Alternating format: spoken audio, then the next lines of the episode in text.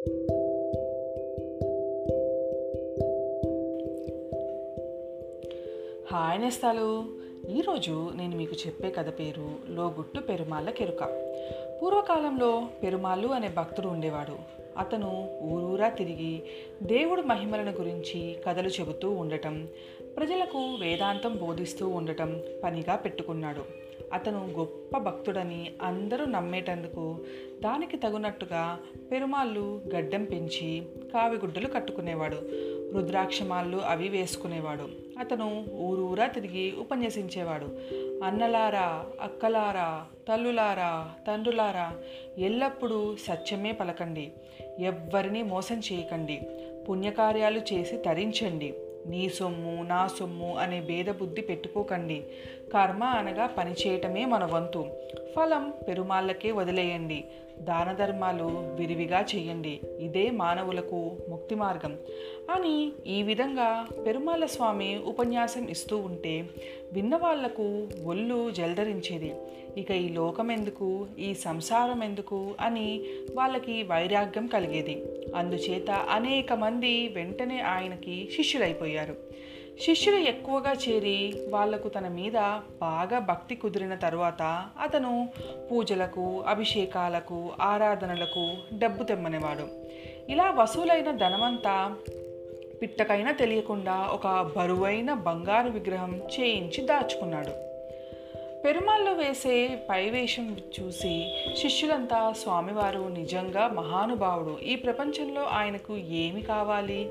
ఇటువంటి సద్గురువు దొరకటం మన పూర్వజన్యం పురుసుకృతం అని వాళ్ళు వాళ్ళు ఆనందించేవారు. త్వరలోనే స్వామివారికి తీకు గ్రామాలకు కూడా పాకిపోయింది. ఎక్కడ పడితే అక్కడనే ఎంతోమంది ధనవంతులు ఆయన శిష్యులుగా చేరి ముక్తి మార్గం కోసం ఆశ్రయించేవారు. అందరూ మా ఇంటికి రండి అంటే మా ఇంటికి రండి అని పోటీలు పడి గురువుగారిని భిక్షకు పిలిచేవారు. ఎవళ్ళ మట్టుకి వాళ్ళకే ముందుగా మోక్ష మార్గం తెలుసుకోవాలని కోరిక. ఈ పోటీలో ఏ ఒక్క శిష్యుని కాదనటానికి స్వామి మనసొప్పేది కాదు. అయితే అందరిళ్ళకు వెళ్ళి శిష్యులందరినీ సంతోషపెట్టడానికి ఆయనకి కాలం సరిపోయేది కాదు. అయినా పెరుమాల స్వామి ఎన్నో గ్రామాలు తిరిగారు. ఎంతోమంది శిష్యుల దగ్గర వంతుల ప్రకారం భిక్షలు ఆరగించారు. వాళ్ళను సంతోషపెట్టి ముక్తి మార్గం చూపించారు.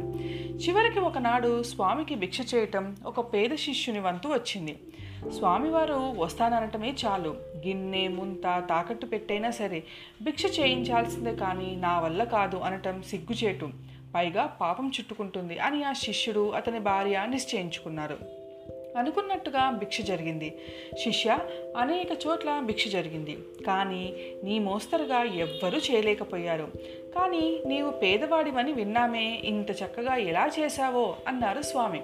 దానికి బదులుగా స్వామి అంతా పెరుమాల కెరుక అని మాత్రం శిష్యుడు జడబాబో చెప్పి ఊరుకున్నాడు. సరే మనం బోధించిన వేదాంతం వీడికి బాగా తలకెక్కింది అని స్వామి మనసులో సంతోషించాడు. శిష్య నీ గురుభక్తికి మా ఆత్మ చాలా ఆనందించింది. మరి నాలుగు రోజులు ఇక్కడనే ఉండి నిన్ను తరింపజేసి మరి వెళ్తాము అని స్వామి సెలవిచ్చారు.